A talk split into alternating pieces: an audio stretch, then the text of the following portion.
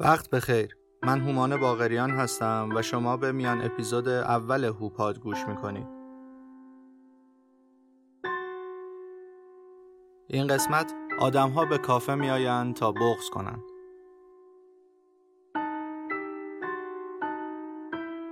این اپیزود منتشر نمیشد مگر با کمک رها دوراندیش عزیز.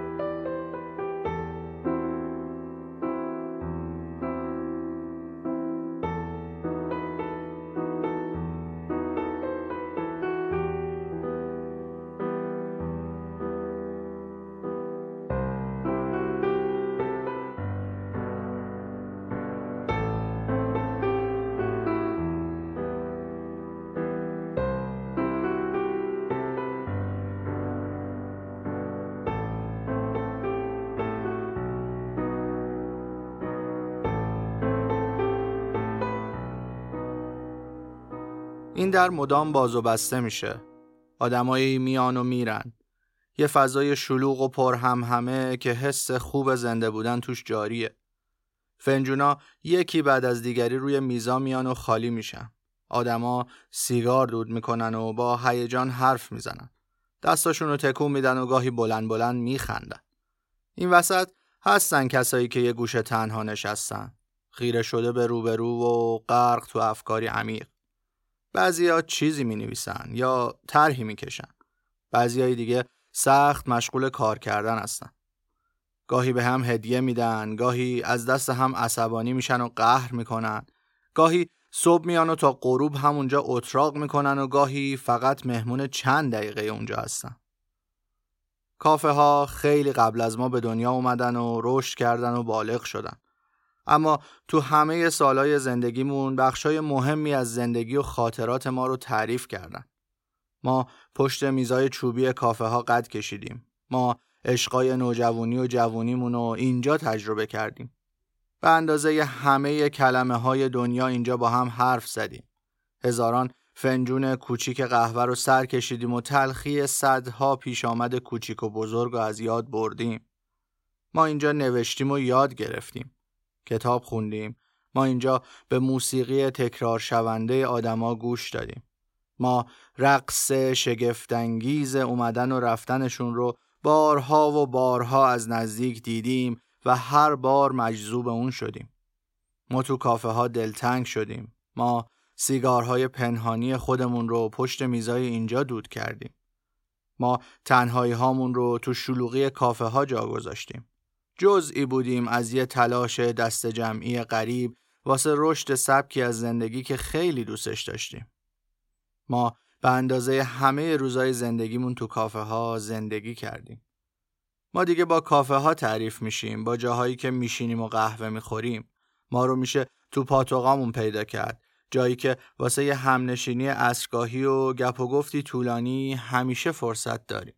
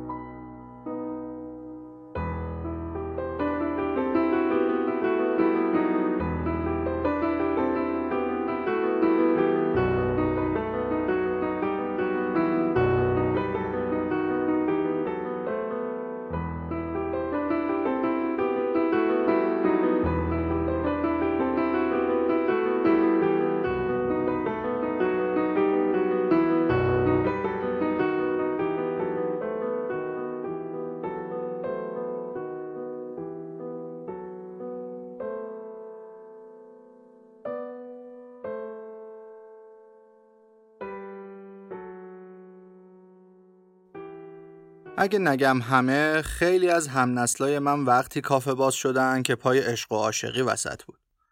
اوایل دهه هفتاد که کم کم فضا باز می شد، کافه ها جایی بودن واسه قرارای دو نفره. پاتوقای تاریک و معمولا خلوتی که می شد ساعت ها توشون نشست و بدون ترس و اضطراب به چشمای طرف زل زد. البته ترس هم بود، نه اینکه نباشه، اما میون آتش ما واسه تغییر همه باورایی که بهمون یاد داده بودن گم میشد. اگه از در بیرونمون میکردن، از پنجره داخل میشدیم. کافه‌ای رو که پلم میکردن، پاتاقمون رو میبردیم یه جای دیگه و خلاصه اونقدر میگشتیم تا یه میز خالی واسه نشستن پیدا کنیم. این پیوند عاشقانه ما با کافه ها اما دیری نپایید. دهه هفتاد که از نیمه گذشت و به آخرش نزدیک شد، هم معادلات سیاسی تغییر کرد و هم ما بزرگتر شدیم. حالا هر کس با یه بغل روزنامه به کافه می اومد. دور میز جمع می شدیم و روزنامه ها رو پهن می کردیم وسط. از زمین و زمان حرف می زدیم. همه خبرها رو مرور می کردیم و این وسط اسپرسوهایی بود که مدام سر میز می اومد و پاکت های سیگاری که مدام خالی می شد. تعداد کافه ها اون زمان زیاد نبود. این می شد که جماعت کافه نشین همدیگر رو تو نبود موبایل و راه های ارتباطی امروز راحت پیدا می کردن. اولین پاتوقای ثابت ما کافه تئاتر و کافه شوکا بودن. تو کافه تئاتر حسین آقا از دستمون کلافه می شد و ما واسه اینکه دلشو به دست بیاریم خودمون می اومدیم پایین و سینی قهوه رو می گرفتیم و می بردیم طبقه بالا. بعدن که بیشتر آشنا شدیم به همون اجازه می داد طبقه پایین پشت میز کنار پنجره بشینیم و سیگار بکشیم. جایی که هنوز سیگار ممنوعه و هنوز وقتی سری به تئاتر میزنیم علی آقا میخنده و زیر سیگاری رو آروم روی پیشخوم میذاره که یعنی واسه شما اشکال نداره. حکایت شوکا اما فرق میکرد. کافه کوچیک بود و به شدت شلوغ، جوری که همیشه همه صندلی‌ها پر بود و جماعتی هم بیرون کافه ایستاده بودن. ریشا و پالتوهای بلند داشتن و بی وقف سیگار میکشیدن. ما نوجوان بودیم و دورتر میایستادیم و غرق میشدیم تو دنیای این آدما. شوکا پاتوق خیلی از نویسنده ها بود. بیژن جلالی می اومد و پشت میز آخری می شست. ما اوایل خیلی حرفی نمی زدیم، اما چند وقت بعد هر وقت دلمون می گرفت و هر وقت دنیا واسه اون جای کوچیکی می شد راهی شوکا می شدیم تا بشینیم و با یارعلی مقدم گپ بزنیم. شوکا تا همین امروز که کافه ها کل شهر رو تسخیر کردن، هویتش رو، وجودش رو و همه چیزایی رو که برای ما خاطره و دلبستگی بود حفظ کرده. هم تئاتر و هم شوکا پاتوقای جدی فوتبال دیدن بودن و هستن و هر وقت که بازی در کار باشه همه پای تلویزیون جمع میشن و گپ میزنن و لذت میبرن. سرگردونی ما اما تمومی نداشت. از داروگ اول خیابون لارستان شروع میکردیم و سر میخوردیم به سمت نادری. نادری جایی بود که رفتن به اونجا رو وظیفه خودمون میدونستیم. هرچند که قهوهش همیشه بد بود و گارسوناش بد اخلاق، اما نادری آبروی کافه های تهران بود. جایی که باید زنده میمون، جایی که سمبل کافه نشینی ما یعنی صادق خان هدایت بهش اعتبار داده بود. میرفتیم لب پنجره و زل میزدیم به باغ بزرگی که خوش شده بود. حس میکردیم زمان از حرکت ایستاده. ترک تلخ میخوردیم با شیرینی رولت. میز رو حساب میکردیم و قدم میزدیم تا انقلاب، تا خیابونی که میادگاه همه کافه نشینا بود و اون سالا تازه داشت جون میگرفت. کافه گودو اومده بود و کافه هنر و البته کافتریای تئاتر شهر که مشتری همیشگیش بودیم. اوریانت و شیرینی فرانسه هم که جای خود داشتن. زندگی ما تو اون سالا یه سرگردونی غریب بود، یه تلاش همیشگی واسه جای نشستن و حرف زدن. انگار جماعتی بودیم که اندازه تاریخ گنگ و سرنوشت مبهم خودمون حرف واسه گفتن داشتیم. انگار میخواستیم همه مشکلات دنیا رو حل کنیم. تلاش ما واسه دونستن بود، واسه یاد گرفتن و بزرگ شدن. این وسط کافه ها بستری بودن که تو اوج جوانی به دادمون رسیدن. ما رو نشوندن پای میز و کتاب و روزنامه دستمون دادن. باعث شدن رشد کنیم و هر کدوممون صاحب یه هویت فکری مستقل بشیم.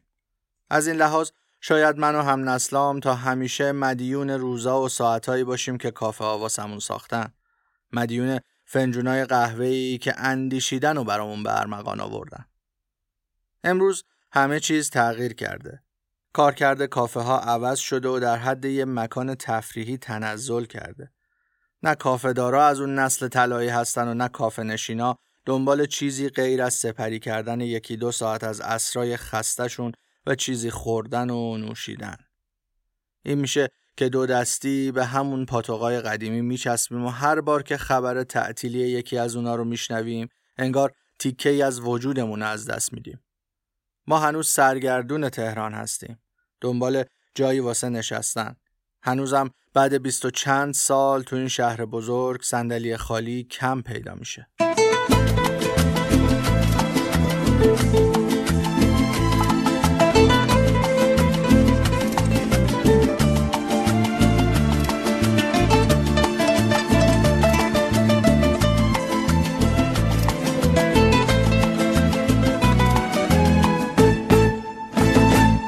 Cuando la tarde languidece renacen las sombras y en la quietud los cafetales vuelven a sentir esa triste canción de amor de la vieja molienda en el letargo de la noche parece gemir.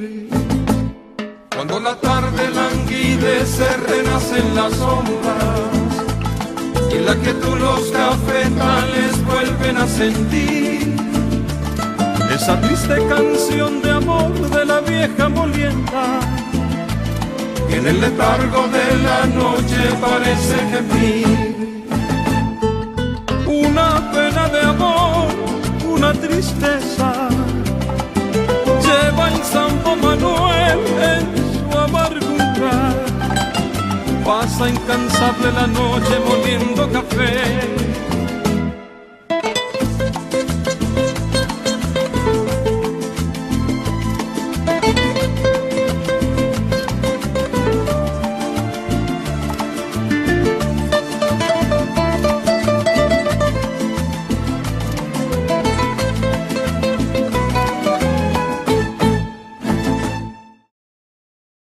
ما دقیقاً یک سال و شش ماه و بیست و هفت روز با هم بودیم. مدتی که قسمت اعظم آن را در کافه کوپر گذراندیم. کافه‌ای در تقاطع دو خیابان نچندان مشهور. گاهی من زودتر می رسیدم و گاهی تو.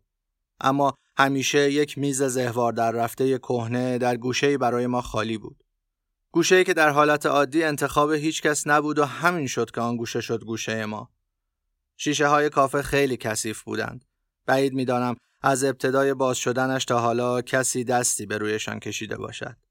چربی و دود سیگار از داخل و گرد و خاک و باد و باران از بیرون کار شیشه ها را ساخته بود.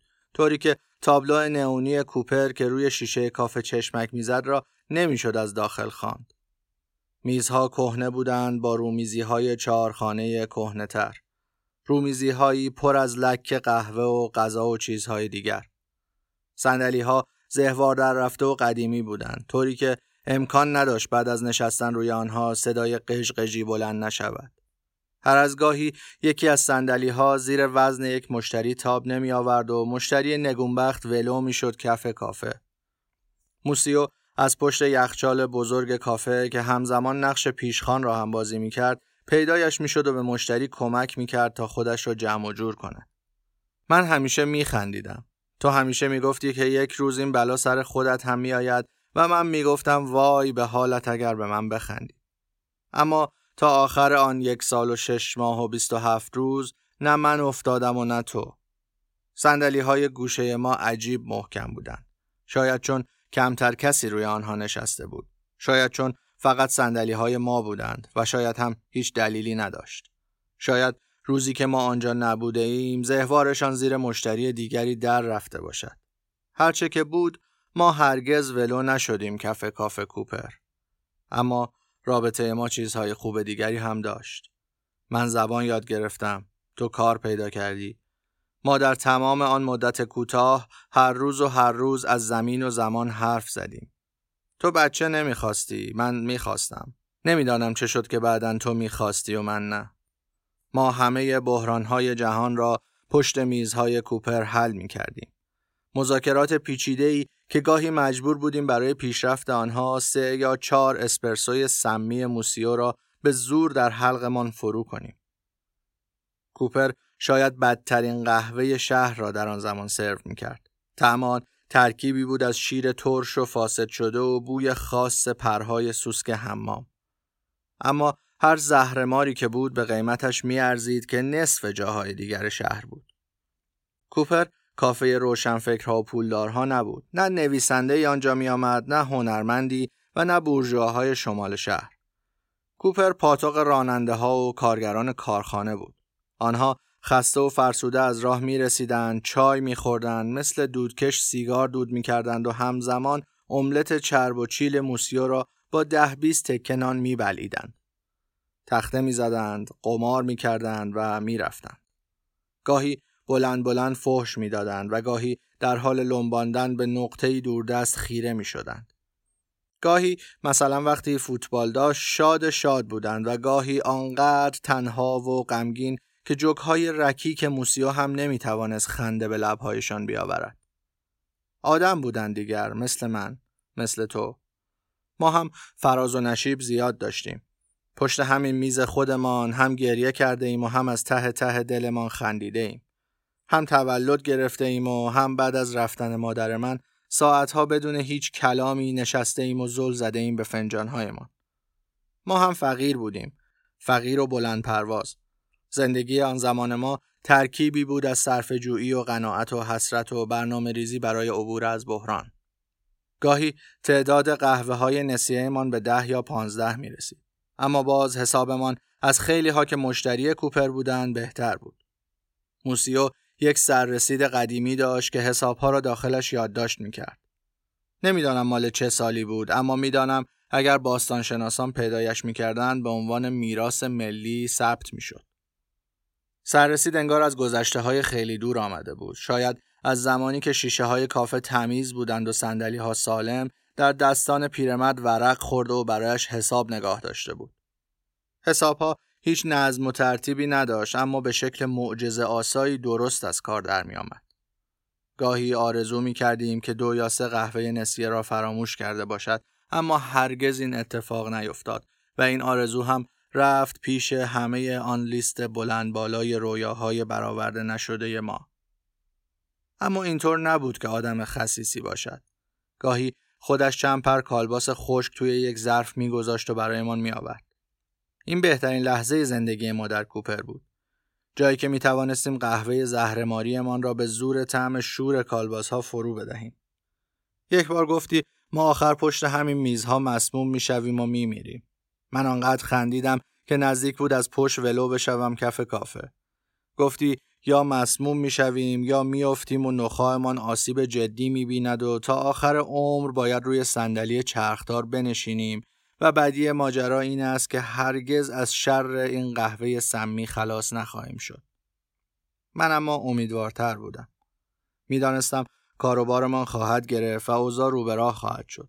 حالا نه در اندازه‌ای که پاتوقمان بشود لاکچری خوری‌های بالای شهر، اما در حدی که قهوه آبرومندتری بنوشیم و بتوانیم با خیال راحت به پشتی صندلی تکیه بدهیم و پایمان را روی پایمان بیاندازیم.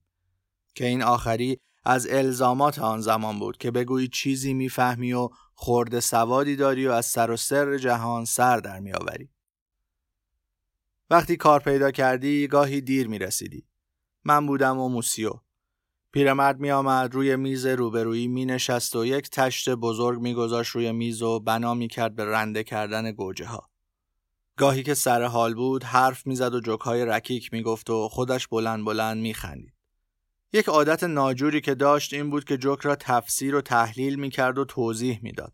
انگار که بهره هوشی من اندازه گوجه های دم دستش باشد و حالی هم نشود منظور جوکش چیست.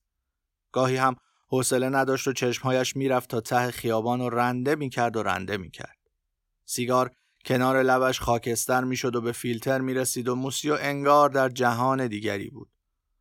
سرفه‌ای میکردم و با چشمانم بهش میفهماندم که آن بی صاحب را از گوشه دهانت بردار. ناسزایی میگفت و باقی گوجه ها را میبرد پشت یخچال. تو میآمدی و من همه چیز یادم میرفت. من با ورود تو به کافه متولد می شدم و یک دنیا حرف به زبانم می آمد. دوست داشتم همه افکارم را از مغزم بیرون بکشم و جلوی تو روی میز بگذارم. تو در میانشان بگردی و یکی یکی مثل گردنبندهای جواهر نگاهشان کنی و بگویی این چه زیباست، این چه به من میآید، این چقدر شیک است و آن یکی چقدر اصیل. من شیفته تو بودم. میخواستم همه من را، همه آن چیزی را که میدانم و میفهمم را درک کنی. میخواستم من باشی، درون من. میخواستم بدانی که برای این شدن چقدر سختی کشیدم و مرا تا انتهای ممکن بشناسی.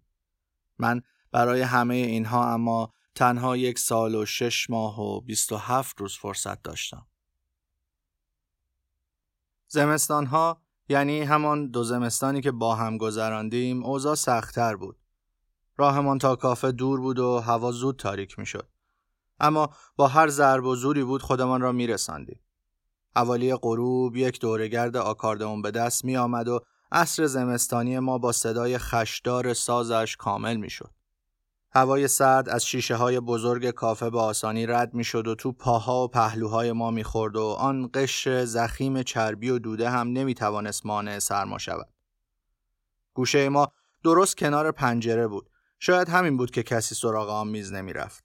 تابستان‌ها آفتاب داغ مرداد پهن می‌شد وسط میز و پنکه پیزوری موسیو را با قلدری به چالش می‌کشید. زمستان‌ها هم که سوز تا مغز استخوان ما نفوذ می‌کرد و وادار می‌شدیم چای لیوانی داغ سفارش دهیم و پول مفت بریزیم به شکم موسیو.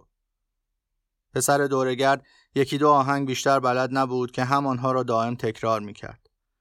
می‌آمد داخل کافه و کلاهش را می‌گذاشت روی یک میز خالی.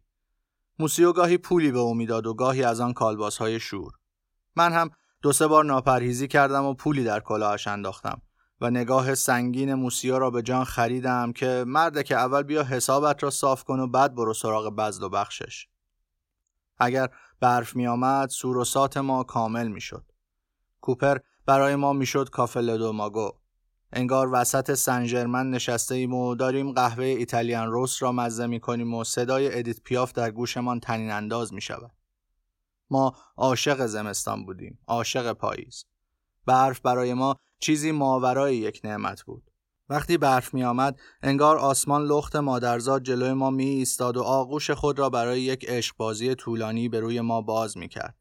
ما به بستر آسمان می غلطیدیم. ما تمام شب را پای پنجره های چرک کوپر به تماشای برف می نشستیم. رویاهای ما و آرزوهای بزرگمان در برف انگار دستیافتنی تر و حقیقی تر به نظر می رسید. شاید هم ما آنقدر به هیجان می آمدیم که دنیا برایمان قابل فتح کردن بود. ما دو زمستان دیدیم و یازده برف که پنج تای آنها روی زمین نشست. ما دو زمستان دیدیم و یازده برف که سه تای آنها شهر را تعطیل کرد و ما دوباره فردا صبحش به کوپر بازگشتیم و خودمان را به املتی شاهانه مهمان کردیم. کافه سرپناه ما بود.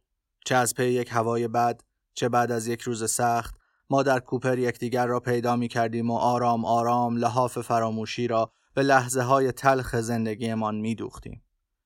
یک روز که موسیو مریض شد و نیامد تا کافه را باز کند، ما روی پله کافه ساعتها نشستیم و سیگار دود کردیم و حرف زدیم. جلوی کرکره بسته آن عکس یادگاری گرفتیم و روی دیواری که داخل کوچه بود نوشتیم: آمدیم، نبودید، رفتیم. زمان شتاب عجیبی داشت آن روزها.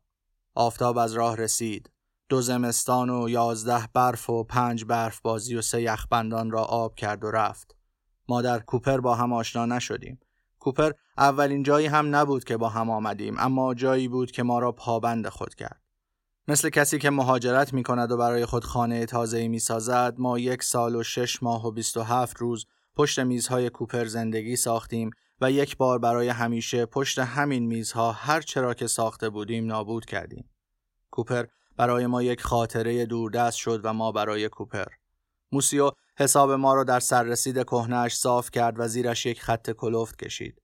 آنقدر کلفت که قشنگ معلوم بود دیگر قرار نیست زیر آن چیزی اضافه شود. همه چیز آنقدر سریع آغاز شد و آنقدر ناگهانی پایان یافت که هرگز نشد بنشینیم و درباره آن روزها گپ بزنیم. هرگز فرصتی نبود تا طعم آن ثانیه ها را مزه مزه کنیم و جرعه جرعه خاطره روزگار خوشمان را فرو بدهیم. زندگی ما در آن مدت مانند یک طوفان سهمگین بود، سریع، برق‌آسا و قدرتمند. آنقدر عمیق که سالها درگیرش شدیم و آنقدر کوتاه که تمام لحظه‌هایش حالا در ذهنمان مثل یک خواب نیم روز گنگ و مبهم و نامفهوم است. فصلها آمدند و رفتند، زمستانها، برفها، راننده‌ها، کارگرها و نوازنده‌های دورگرد خطی از وجود خود را به کوپر پیوند زدند. ما اما دیگر سالهاست که پایمان را در کافه نگذاشته ایم. فرصت ما برای بودن، برای شاد بودن همان بود که پشت میزهای کوپر گذشت. همان یک سال و شش ماه و بیست و هفت روز.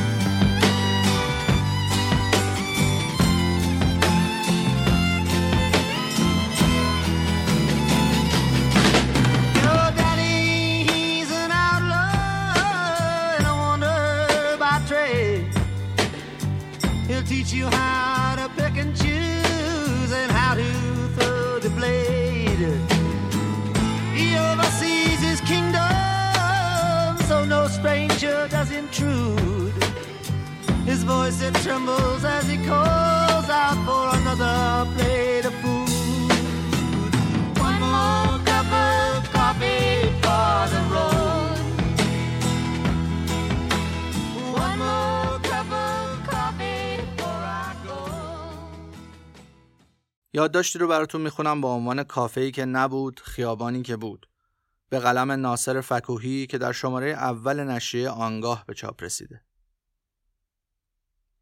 کافه و خیابون تو پاریس همیشه حکایت‌های بی‌پایان و رابطه‌ای تنگاتنگ با هم داشتن. فضای درونی کافه‌ها، از پیشخونای ارزون قیمت کافه‌های مردمی تا نشستن روی صندلی‌های چرمی بزرگ تو کافه‌های بورژوازی، گذشتن و بی‌توجهی به کافه‌های پولدارا واسه رسیدن هرچه زودتر به کافه‌ای که به توان مالیت بخوره و قهوه خوردن‌های بی‌پایان، چون ارزون‌ترین نوشیدنی و اون نماد مرسومیه که میشه تو کافه پیدا کرد. نشستن‌ها تو روزهای تابستونی تو تراس و تماشای رهگذرا و گارسونایی که با پیرن و شلوارای سیاه و سفید و پیشبنداشون با شیوه خاص حرف زدن و راه رفتنشون که به کلاغ شباهت داشت جلوت رژه میرن. یا پناه بردن از بارونای تیز و سرد پاریس به کافه‌ها و غر زدن گارسونا که دوست ندارن صرفاً از چتر اونا واسه فرار از بارون استفاده کرد. به هر حال ممکن نیست تو پاریس بود و کافه رو نشناخت.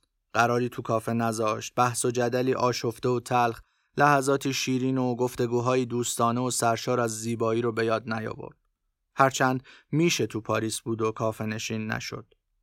حالا که خاطرات اون سالا رو مرور میکنم و هر بار که به پاریس به محله کارتیه لاتن برمیگردم، اون جایگاه ابدی دانشجوها، دانشگاه‌ها، روشنفکرها، کتابخونه‌ها و جهانگردای حیرون و پریشون که با حیرت به در و دیوارا نگاه میکنن و دنبال جایی رو نقشه‌های بزرگشون هستن که هرگز پیدا نمیکنن، هر بار روایت زیبا و موشکافانه پیر سانسو تو کتابش بوتیقای شهر که در حال ترجمهش هستم واسم زنده میشه. اینجا جاییه که میشه پرسه زد. میشه شهر رو با راه رفتن تو خیابوناش فهمید و آموخت و به قول اولف هنرز در اعماق لایه‌های نمادینش درک کرد. خیابونایی که تو اون سالای دوردست هفتاد یادآور پونیاتوفسکی وزیر کشور راست و افراطیه که بدترین سرکوب علیه دانشجوها و تظاهراتشون اعمال میکرد. اما خیلی بیشتر یادآور دوستی‌ها و همبستگی بین ما دانشجوهای جوونه. اون سالا سالای دیکتاتوری‌های بی‌پایان جهان بود. ما دانشجوهای ایرانی شاه دیکتاتور خودمون رو داشتیم. یونانیا سرهنگای خودشون رو، اسپانیایی‌ها فرانکوی عقب مونده رو، آمریکای لاتینیا دیکتاتورای نظامیشون رو، فلسطینیا اسرائیل و و پرتغالیا سالازاری رو که رفته بود و انقلاب میخکا رو که اومده بود، هر دو دیکتاتورای بازمونده از فاشیسم جنگ جهانی دوم و بیرحمیاش و البته دوستای فرانسوی ما هم ژیسکار اشرافزاده قلابی و پونیای فاشیست خودشونو. همه ما حداقل یه بار تو هفته تو موبرموتالیتو و کافه های اطرافش جمع می شدیم یا تو میتینگای سیاسی همبستگی که هر بار واسه یکی از این کشور رو برگزار می شد شرکت می کردیم. گالاها یا برنامه‌های هنری برای کمک مالی به پناهجوها برگزار می‌کردیم و قرار می‌ذاشتیم تا واسه تقاضای آزادی این و اون گروه زندانی، این و اون گروه محکوم به اعدام، این و اون آزادی پایمال شده به خیابونا بیایم و خودمون رو به بیان در بیاریم. و اون وقت بود که بازی موش و گربه واسه اکثر قریب به اتفاق دانشجوها که بین هجده تا بیست و یک دو سال داشتن با پلیس و نیروهای سه آر اس شروع می‌شد. باتوما به دست و پاها فرود می اومد و کامیونای موسوم به جعبه سالاد پر می شد. رقص دیوونه‌واری که همیشه با تعقیب و گریز روی سنگفرش‌های پاریس همراه بود. در حالی که پلیسا دنبالت می دویدن و اینطوری بینوایان هوگوی قدرتمند رو تو ذهنمون زنده نگه می داشتیم، ما هم انقلاب فرانسه خودمون تو ذهن جوونا تجربه می کردیم. همین موقعا بود که کافه‌های ناسیون، باستیل، رپوبلیک و سن میشل که مکانهای آرمانی پناه گرفتن از خشونت پلیسی بودن، فروششون خیلی بالا میرفت و گارسونا و صاحباشون که هرگز و یا خیلی به ندرت ممکن بود تظاهر کنند و بهشون حمله کنن یا شیشه های کافشون شکسته بشه، شاد بودن و دستاشون از خوشحالی به هم میمالیدن. کافه جایی بود که روزای عادی و آفتابی میتونستی روی تراس اون بحث کنی و روزنامه بخونی. روزای سرد زمستونی توش گرم بشی و گاهی به موسیقی گوش بدی.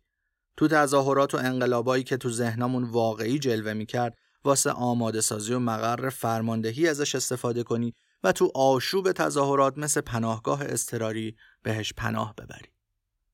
هرچند برای من که تو هجده سالگی و تازه آخرای این بازی از راه رسیده بودم و برای خیلی از جوانای دیگه دانشجو، کافه این ماهیتشو خیلی زود از ابتدای دهه هشتاد از دست داد. ژیسکار کنار رفت و جای خودشو به میتران داد. پونیا منفورترین شخصیت تاریخ معاصر فرانسه شد. دیکتاتوریا فرو پاشید. شاه رفت. سرهنگای یونان، فرانکو، سالازار و نظامیای آمریکای لاتین هم یکی یکی نابود شدند و از اون همه فقط قدرت فاشیستی اسرائیل پا برجا موند. جهان لزوماً جای بهتری نشد، اما به هر حال کافه دیگه اون شور و هیجان ماجراجویانه و دموکراتیکو نداشت. جنبه روشنفکرانه، تفریحی و بازیگوشانه کافه و از اون بدتر جنبه توریستیش به جنبه‌های مبارزه جویانش غالب شد. خیابونایی که میتونستی آزادانه تو روزای اول ماه مه تو جشن و تظاهرات سرخوشانه توشون پرسه بزنی و تقاضاهاتو بیان کنی، دوباره پر از ماشینایی شد که به بدترین شکل گویای بازگشت روزمرگی نظام غالب بود. رستورانا بیشتر و بیشتر شد. مکدونالدها و فستفودا و بانک‌ها از همه جا سر برآوردن. توریست بیشتر شد و بیشتر و بیشتر. پاریس سالهای دوردست رو آخرین بار وقتی که قصد برگشتن به ایران داشتم اواخر دوره میتران دیدم. سالهای میتران تقریباً همه خیالای سیاسی ما جوانای اون دوره رو از بین برد و از اون به بعد دیگه چیزی نبود جز فرانسه‌ای که فرهنگ توش سقوط میکرد. فرانسه‌ای که دائم با شخصیت‌های نازل‌تر اداره میشد تا به شرایط بحرانی امروز خودش برسه. شیراک اومد که خودش یه فاجعه بود، اما با سارکوزی کابوسی شروع شد که با اولاند و فرانسه امروز به اوج خودش رسیده. میتران جایی گفته بود پس از من فرانسه هرگز رئیس جمهور بزرگی به خود نخواهد دید. شاید این جمله اون رو بشه با الگوی دیگه به این شکل در آورد. دیگر هرگز پاریس و فرانسه کافه های آن سالهای پرشور و آزادی خواهانه دهه هفتاد را به خود نخواهند دید.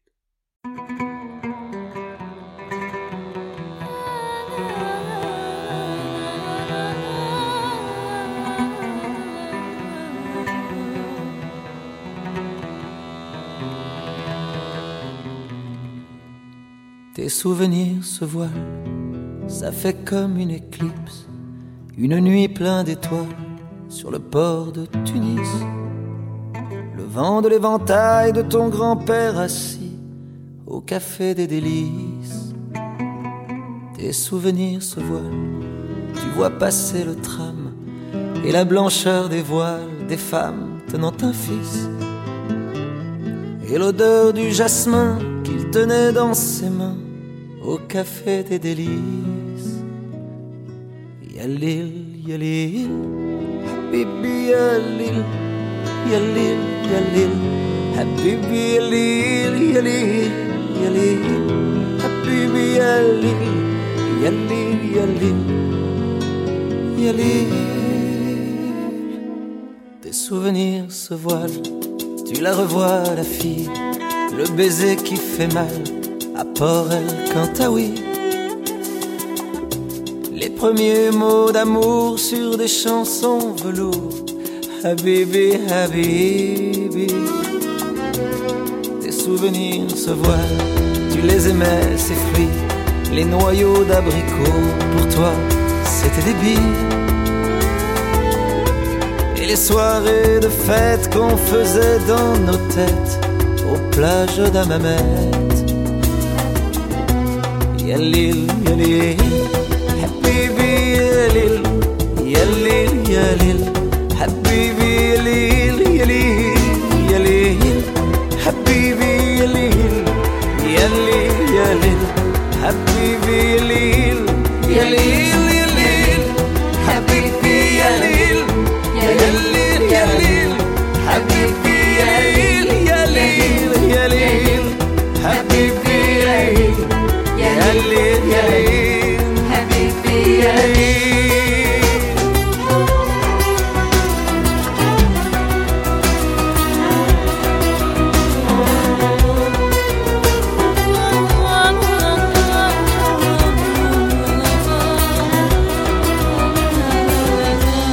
Les souvenirs se voilent à l'avant du bateau et ce quai qui s'éloigne vers un monde nouveau.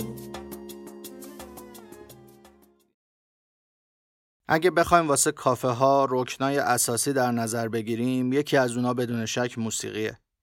موسیقی همیشه نقش پررنگی تو حیات کافه ها بازی کرده و حتی شاید بشه گفت هویت خیلی از کافه ها با سبک موسیقی که پخش میکنن شناخته میشه. اوایل بازگشایی کافه ها بعد انقلاب به خاطر محدودیت ها بیشتر از موسیقی بی کلام استفاده میشد. اونم با دردسرای فراوون و مشکلات زیاد. کم کم که فضا بازتر شد، هر کافه‌ای سبک خاص خودش رو تو موسیقی پیدا کرد. گروه بزرگی به سمت پاپ رایج اون روزا رفتن و اونایی که مشتریای خاص تر داشتن گوش کافه نشینا رو به صدای بیتلز و کوئین و نیروانا مهمون کردن. این وسط هر از گاهی صدای فرهاد و فریدون فروغی هم شنیده میشد، اما کمتر کافه‌ای بود که سراغ موسیقی ایرانی اونم از هر نوعش بره. امروزه توی ایران همپای تنوع شگفت‌آور کافه ها، تنوع غریبی از موسیقی هم پیدا میشه. کافه هایی هستن که فقط هارد راک و متال پخش میکنن. برخی دیگه جاز و بلوز میذارن و با زیاد شدن کافه هایی که سبک سنتی ایرانی دارن، حالا صدای موسیقی سنتی ایرانی از استاد شجریان و بنان گرفته تا قربانی و همایون به وفور شنیده میشه. اما کمتر کافه نشینی تو تهران هست که حداقل یه بار آقا جلال رو ندیده باشه. مردی با موهای جوگندمی و یه آکاردئون قرمز که بیشتر از یه ده هست که توی کافه های تهران آواز میخونه. ته صدای نزدیک به ویگن داره و وقتی وارد کافه میشه انگار همه مشتری ها رو میبره به سالهای دور. این نوستالژی هم چیز عجیبیه. حس خوبی که همه آدما به گذشته دارن و روزای رفته رو دوران طلایی میبینن. صدای آقا جلال همه رو پرتاب میکنه به همون روزای طلایی گذشته. انگار درست وسط لاله‌زار قدیم نشستیم و اون بالا ویگن داره برنامه اجرا میکنه. فارغ از همه اینا، آقا جلال چند سالیه که شده یه پای ثابت کافه نشینی تو تهران. با همه مهربونه و همه دوستش دارن. کافه‌چیا تا وارد میشه صدای موسیقی رو میبندن و همه سرا میچرخه به سمتش که مرا ببوس و بخونه یا مهتابو. موسیقی فضای خالی بین حرفای ما رو پر میکنه و فرصتیه برای بیشتر غرق شدن تو اتمسفر کافه، برای فرو رفتن تو تجربه جمعی که همه توش مشترکیم، نوشیدن، حرف زدن، شنیدن و البته لذت بردن.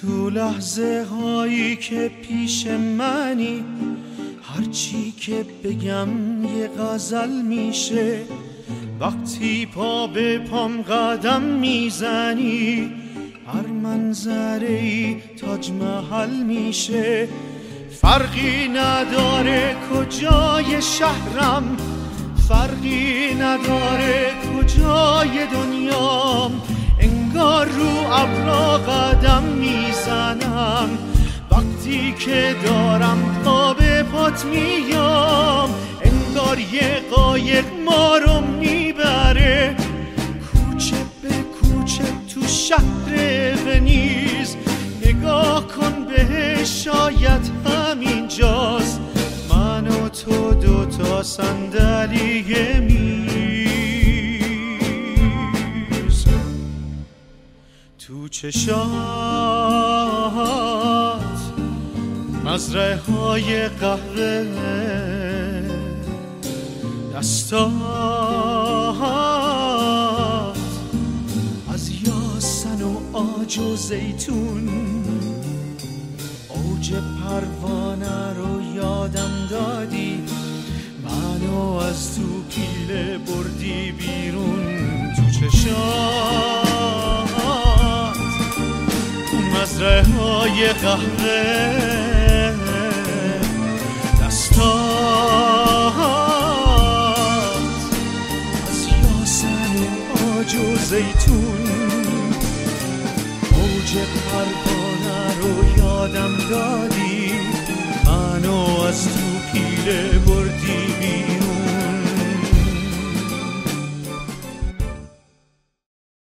زمان پدیده جالبیه، زنجیره‌ای از اتفاقات که هر کدوم روی بعدی‌ها اثر میذاره.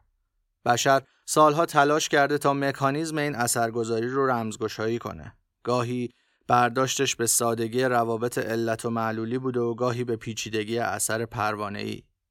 اما اون چیزی که واضحه اینه که تاریخ رو همیشه زنجیره اتفاقات تو بستر زمان ساخته. زمانی که ماهیتش هنوز واسه بشر محل مناقشه است. پاریس هم مثل هر اتفاق دیگه‌ای تو بستر زمان هویت پیدا کرده. روزگاری مهد فرهنگ و تمدن شده و پیچیدگی‌های زیادی که از پی اونا افسانه‌ای به نام شهر نورها، شهر عشاق، جشن بیکران یا هر چیزی که اسمشو گذاشتن خلق شده، اون رو به اینجا رسونده که الان هست. پاریس شهر کافه هاست. کافه هایی که بعضن شهرتشون حالا دیگه از شهرت نویسنده ها و هنرمنده و روشنفکرایی که به اونجا رفت آمد می‌کردن و حتی از آثار اونا هم بیشتر شده. وقتی از کسی بپرسیم که تو پاریس باید به کدوم کافه رفت، جوابا به ندرت چیزی جز لدوماگو یا فلوره. شاید هم لودوم، لکوپول یا لاغوتوند. جاهایی که روزی روزگاری پاتوق سیمون دو بوار، ژان پل سارت، پیکاسو، همینگوی، جیمز جویس، برشت و آلبرکامو بودن و حالا بعد از زنجیره‌ای از اتفاقات طولانی تنها شهرت براشون مونده و البته پول. پول فراوانی که از هجوم توریستا به جیب این کافه ها سرازیر میشه و شاید تعداد زیادی از مشتریاشون یه خط هم از آثار این نویسنده ها رو نخونده باشن. این خاصیت زمانه. هر اتفاقی فارغ از این که از کجا ریشه گرفته باشه و تو چه بستری شکل گرفته باشه، فارغ از این که هویت خودش رو چطوری به دست آورده باشه، در طول زمان دارای یه موجودیت مستقل میشه.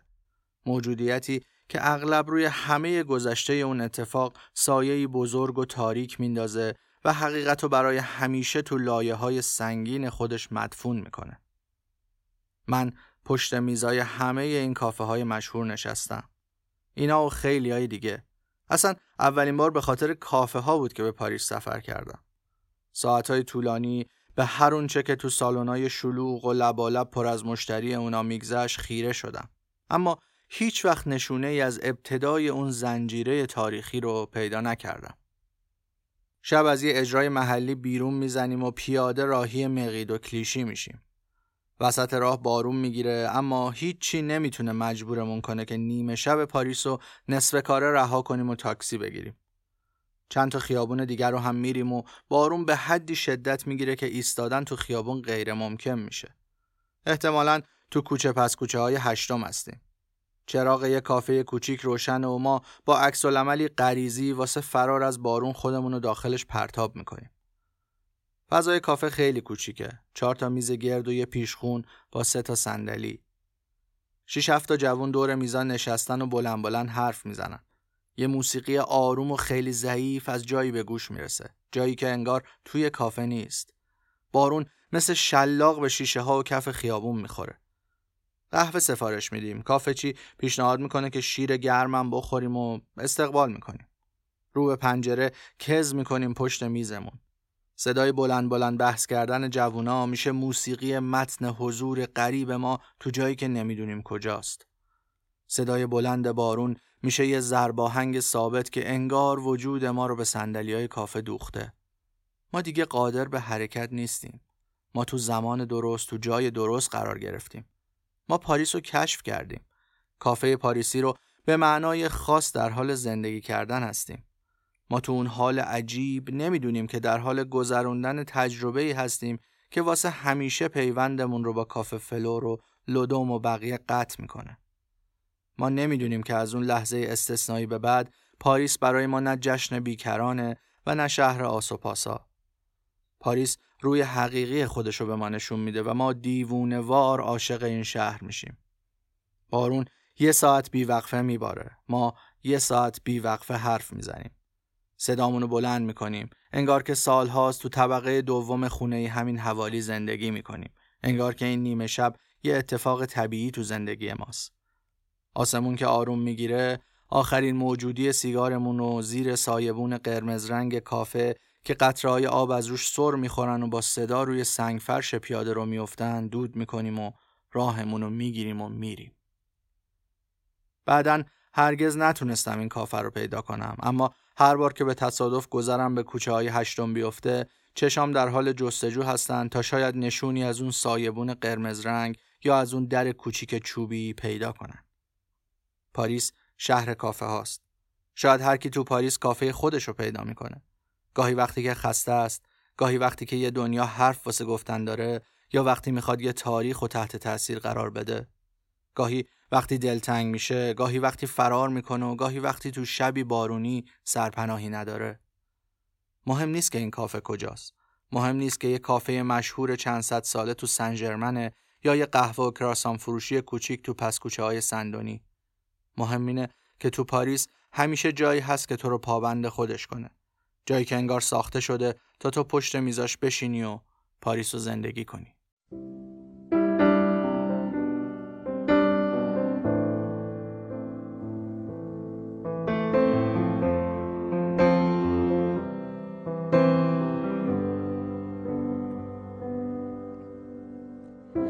I gave up coffee and cigarettes. I hate to say it hasn't helped me yet. I thought my problems would just dissipate, and all my pain would be in yesterday. I poured my booze all down the kitchen drain and watched my bad habits get flushed away. I thought that that would keep my head on straight, and all my pain would be in yesterday. But it's true, I'm still blue, but I finally know what to do. I must quit, I must quit you.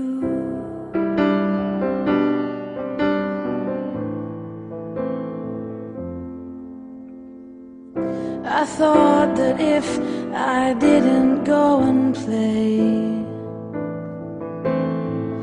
the sadness would get bored and go away.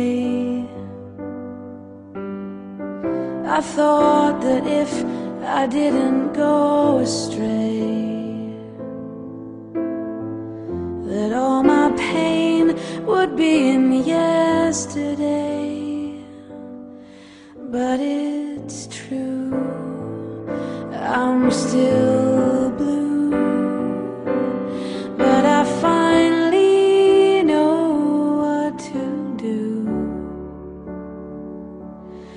I must quit, I must quit.